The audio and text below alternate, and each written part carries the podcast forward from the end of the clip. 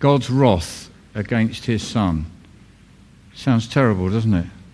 The Son of God and the wrath of God. Uh-huh. David reminded us that uh, today is um, Palm Sunday. Um, I guess the Jews got excited about Jesus coming into, the, into Jerusalem because they had what was then the accepted view of the Messiah that he was going to liberate them from Rome, he was going to re establish the nation of Israel. This is it, the, the one we've been waiting for. And um, of course, there were Old Testament prophecies talking about your king uh, riding on a donkey, so it all fitted, and they were rejoicing.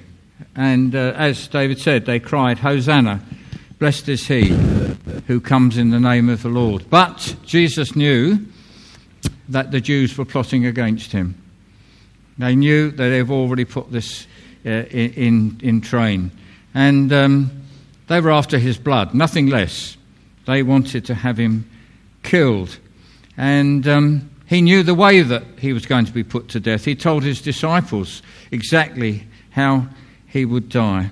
And this was the last time that he was entering the city of Jerusalem.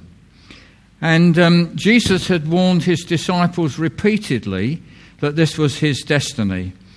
And the, in a, within a week, the plot against Jesus uh, would be put into operation. It would all happen uh, within a week. So, from crying Hosanna, they would be crying what? Crucify him. What a, what a contrast, isn't it? What a contrast. So, we're going to pick up the story of the Easter story, Matthew 26. Um, I'm going to read through to um, verse 46, but I'm going to miss quite a lot out just for the sake of time, really. So, Matthew 26, verse 1. When Jesus had finished all these sayings, he said to his disciples, You know that after two days the Passover is coming. The Son of Man will be delivered up to be crucified. And then we find that he's anointed in Bethany Judas goes out to betray Jesus uh, for a paltry sum of money, in a sense. And Jesus wants to celebrate the, the Passover with his disciples for the last time. So he sends them off with instructions. Somebody's pre warned about it. All the arrangements happen um, very conveniently. And they gather uh, for the Last Supper or for the Lord's Supper for the Passover. And so we pick it up at verse 26.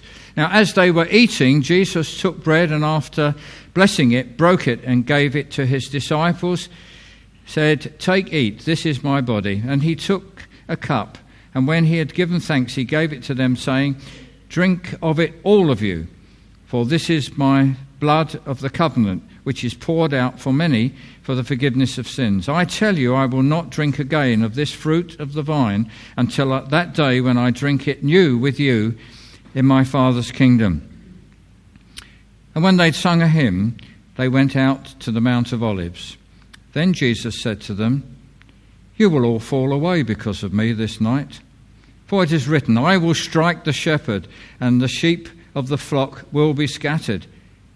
But after I am raised up, I will go before you to Galilee. Peter answered, Though they all fall away because of you, I will never fall away.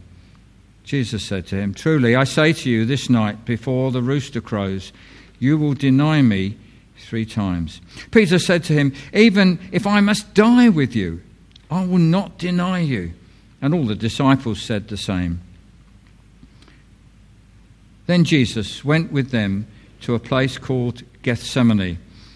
And he said to his disciples, Sit here while I go over there and pray. And taking with him Peter and the two sons of Zebedee, he began to be sorrowful and troubled.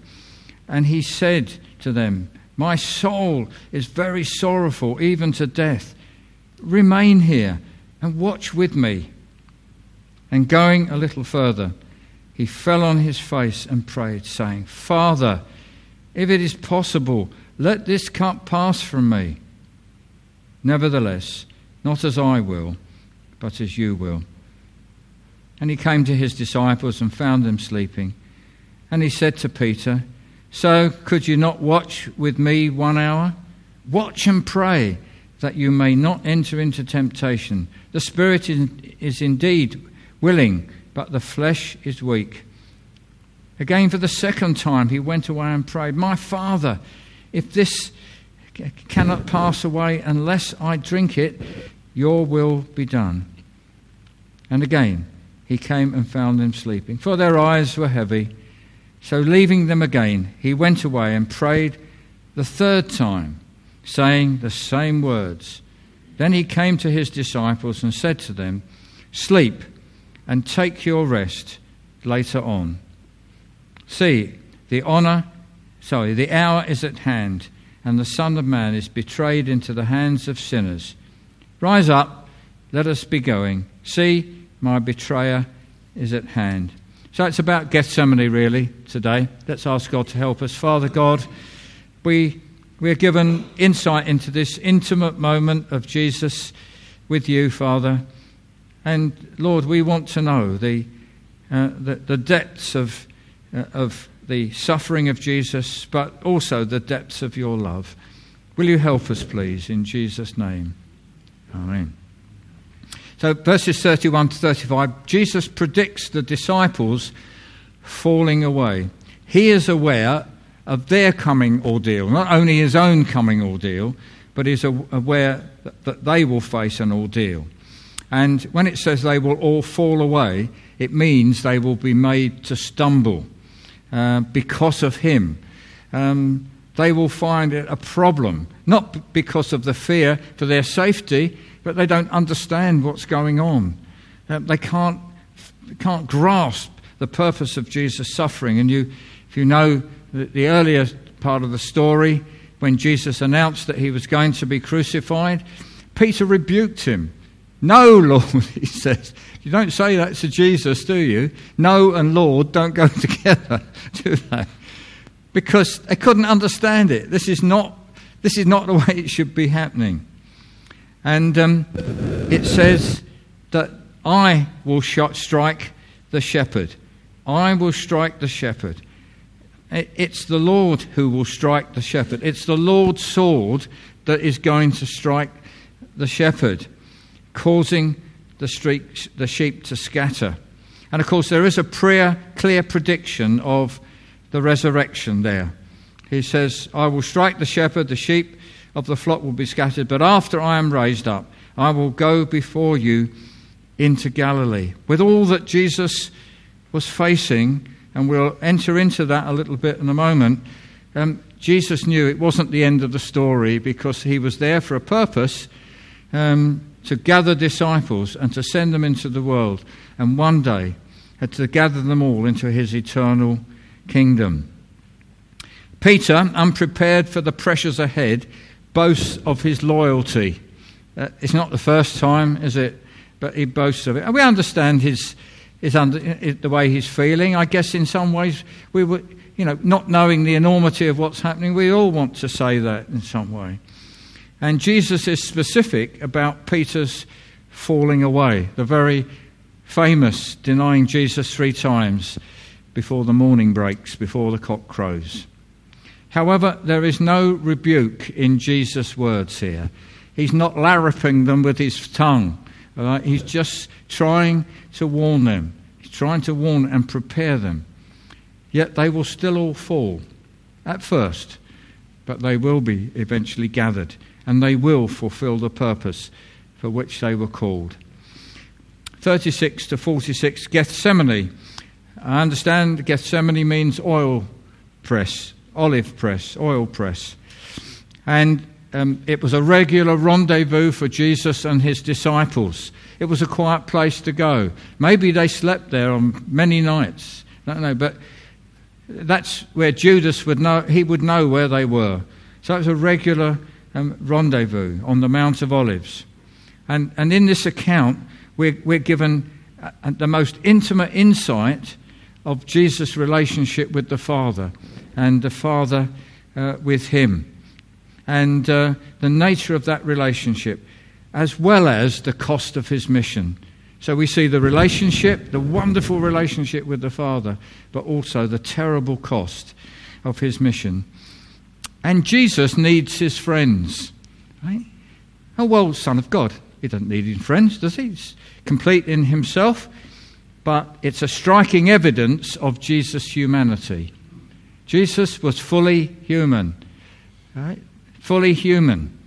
And the early uh, times of the early church, there were heresies about that, that tried to dismiss that and say that no, Jesus was just spirit, he wasn't fully human. Today, we have a job convincing people that he was divine. but, but his humanity um, demanded that he wanted friends. This is a terrible hour, and he wants his friends with him. So, this is a wonderful blend of his humanity and his divinity. For sorrow and troubled, read, an anguish of wretchedness and deeply grieved. My soul is overwhelmed with sorrow to the point of death. You could read that in two ways. You could say the sorrow was so great that it would kill him. You know, and it does. Sometimes um, people have been so fearful uh, and, and, I guess that sometimes when they've had a, a, curse put on them in some country that believes in evil spirits and the power of evil spirits, people have died. I don't believe because of the evil spirit, they've died because of the intense fear that have come into them. Right? But it could also mean that my soul is uh, uh, overwhelmed with sorrow to the point of death, uh, to the point that I know I am going to die. I know I am going to die. Um, in Luke's account of Gethsemane, uh, he tells us that Jesus, being in agony, um, his sweat, like drops of blood, fell to the ground. The intensity of, of his distress and agony, um, sweat like drops of blood, fell to the ground. And in his, in his emotional turmoil, Jesus wanted company. You can't blame him, can you? You know, in times like that, I guess we would too. And he takes Peter, James, and John, who were his inner circle, and he takes them with him a bit further um, from the other disciples. And I guess within earshot of his, of his praying. It may be significant that these were the three that uh, Jesus took with him up the mountain that we call the Mount of Transfiguration okay, um, where Jesus was glorified in their presence.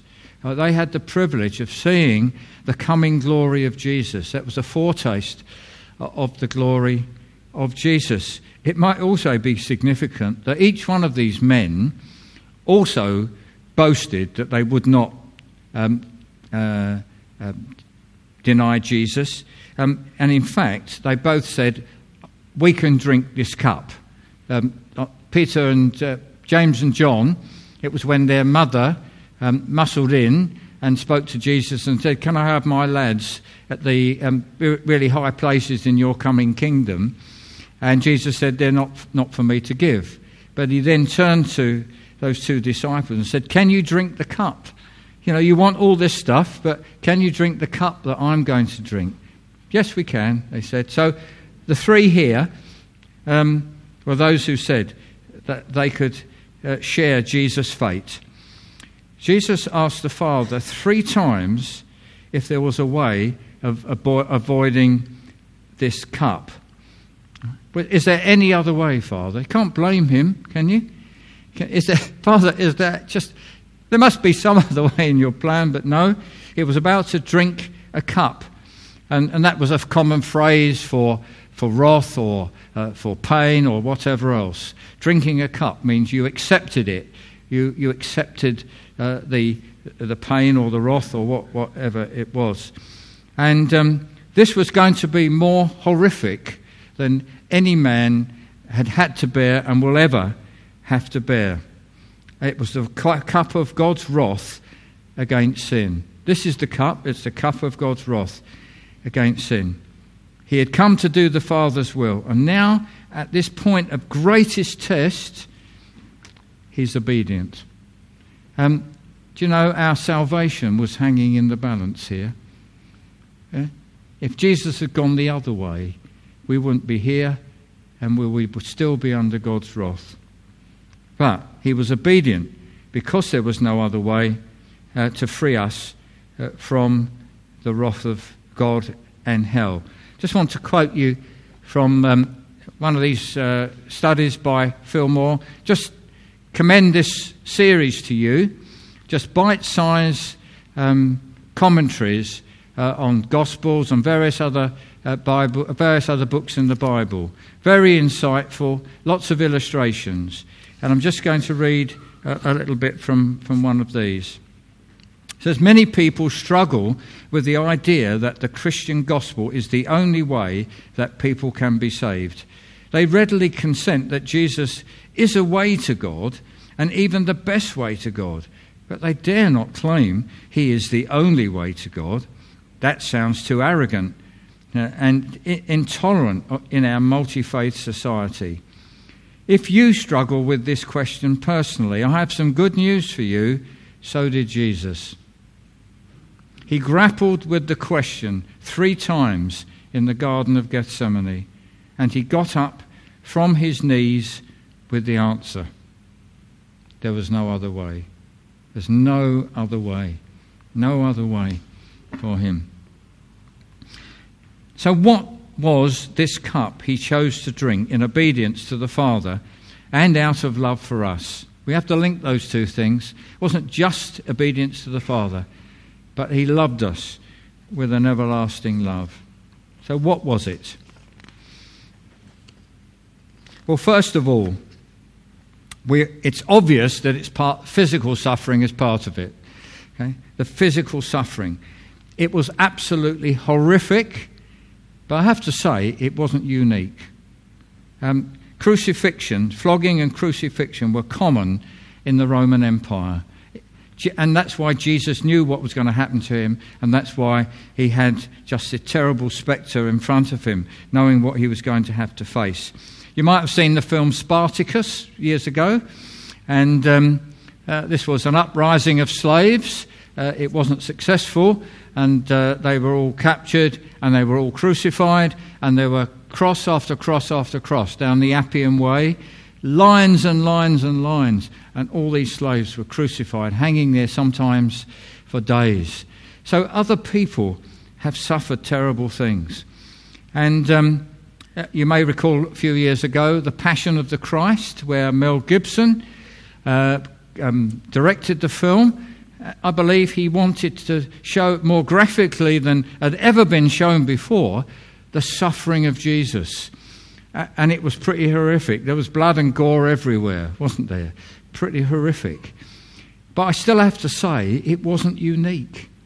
Um, I heard, I've read, I believe this is true, uh, uh, uh, years and ages ago, a Phoenician pirate was captured and they skinned him alive.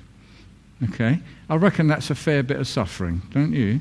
So, this, although I believe Mel Gibson had a good intention, he slightly missed the point here because Jesus' suffering was not unique. Yes, it was for us.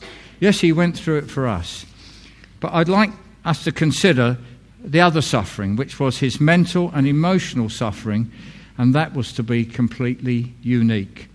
All right? We all may suffer mental and emotional suffering, but the reason why Jesus suffered it and the intensity of it was absolutely unique. Uh, to understand this, we must consider the condition of man and the holiness of God, the justice of God, and, the, and what Christ bore for us. So, first of all, the condition of man. Very familiar verse, we've quoted it lots, but all have sinned. We have all sinned, for all have sinned and fall short of the glory of God. We've all missed God's glorious intention for us as human beings. That's Romans 3 and 23. But it's important to, to recognize um, uh, we are not sinners because we sin. We sin because we're sinners. We are born with a bias, a bias towards sin. It's in our very nature. And you say, but surely a, a, a lovely little newborn baby? No, no, no. There's no sin in that little newborn baby. Yes, it's there. And if you listen to what King David said, surely I was sinful at birth. Yeah, okay, at birth.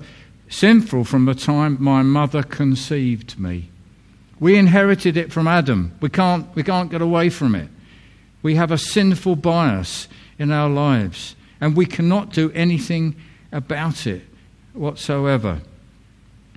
So we have God's righteous judgment against sin, his holy wrath, his righteous anger, and it hangs over mankind.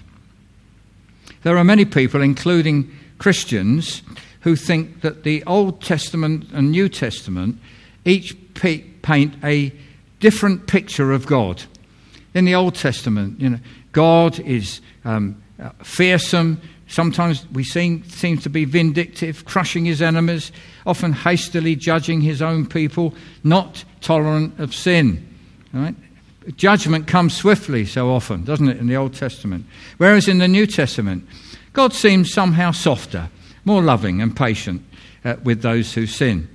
And of course, the, the grace of God is more perfectly um, shown to us and revealed to us in the person uh, of the Lord Jesus Christ. Um, we know that, that he was the one and only from the Father, full of grace and truth. Um, but we must make no mistake, God does not change.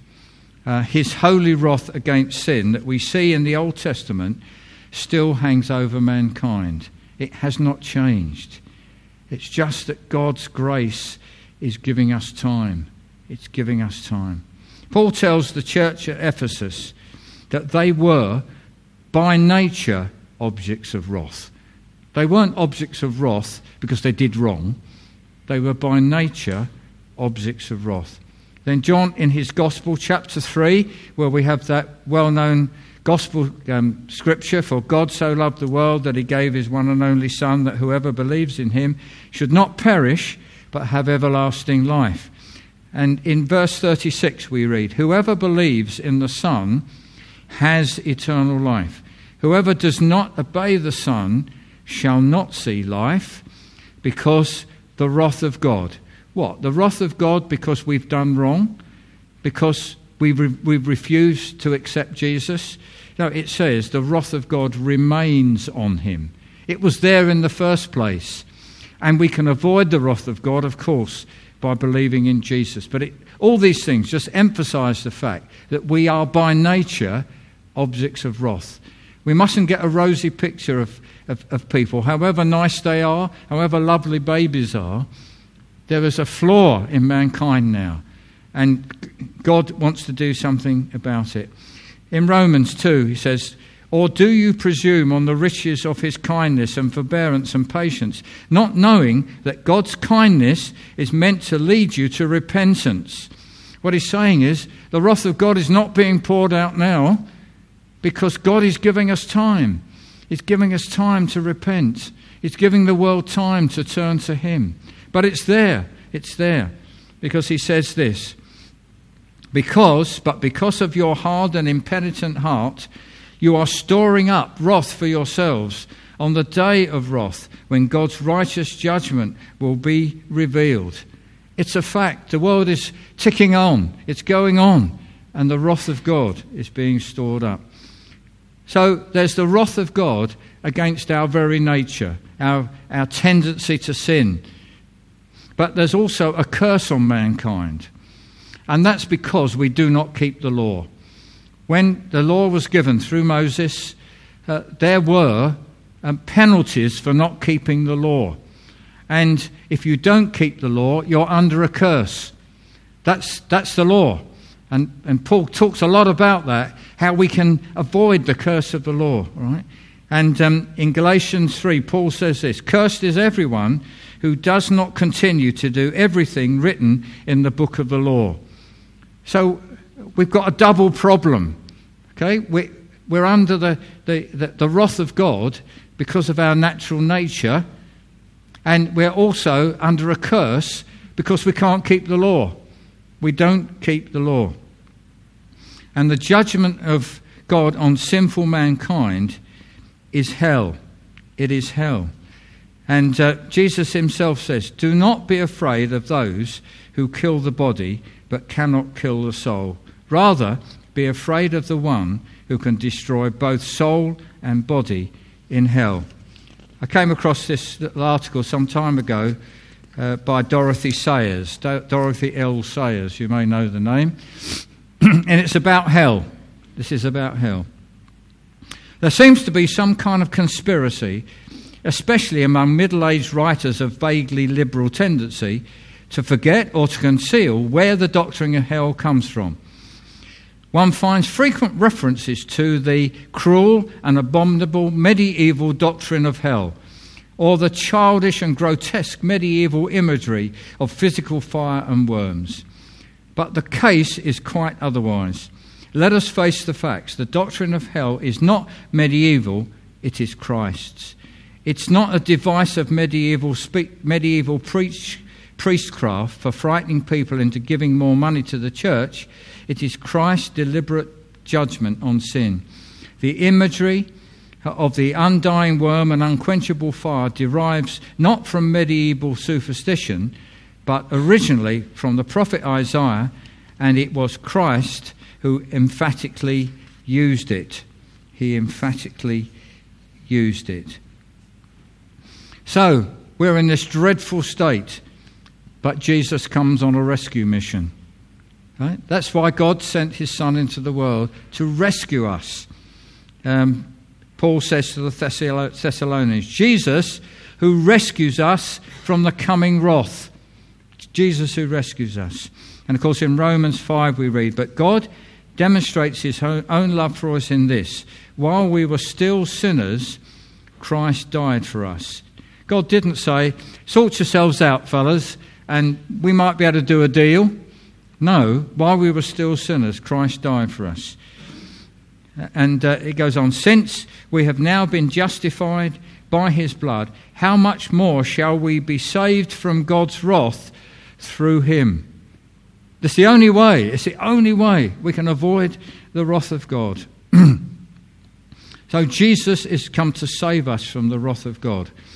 And I can put it this way Jesus saved us from the wrath of God because he absorbed the wrath of God. Right? He took the sting out of it, he absorbed the wrath of God. John says, This is love, not that we loved God, but that he loved us and sent his Son to be the propitiation for our sins. That's a word we don't use in general thing. Atoning sacrifice is how another version puts it. But it's like this the wrath of God is upon us, but God then presents Jesus as a sacrifice in our place, and the, the, the wrath of God is placed on him. It is turned away from us and it's put on his Jesus, onto Jesus. And if you like, that wrath is expended on Jesus. He absorbs it uh, on our behalf. John Piper wrote this If God were not just, there would be no demand for his son to suffer and die. And if God were not loving, there would be no willingness for the son to suffer and die. But God is both just and loving. Therefore, his love is willing to meet the demands of his justice. Just to remind you, um, who is the one that, that slew Jesus? Who is the one that crushed him? Who is the one that made him suffer? Who is the one that made him a curse? It's the Lord. From Isaiah 53, you will know it, many of you, uh, the famous prophecy in the Old Testament that speaks of God's suffering servant, and it's very, very clear. It's all about Jesus. The detail is amazing. And we read this Yes, it was the Lord's will to crush him and cause him to suffer, and he makes his life a guilt offering. Remember, I will strike the shepherd, and the sheep will scatter. So Jesus, Jesus absorbed the wrath of God for us, and he also became a curse for us. In Galatians, Paul writes, Christ redeemed us from the curse of the law by becoming a curse for us. For it is written, Cursed is everyone who is hung on a tree. And then in 2 Corinthians, for our sake, He, that's God, made him to be sin who knew no sin, that we might become the righteousness of God. This very unfair exchange. How unfair that Jesus should take upon himself the wrath of God, the curse of God, the punishment for our sins, and in exchange, he gives us, free of charge, he gives us his righteousness. What an amazing God! What an amazing God that is willing to do that. So, the awful prospect of alienation from the Father, that's what Jesus was experiencing in the garden.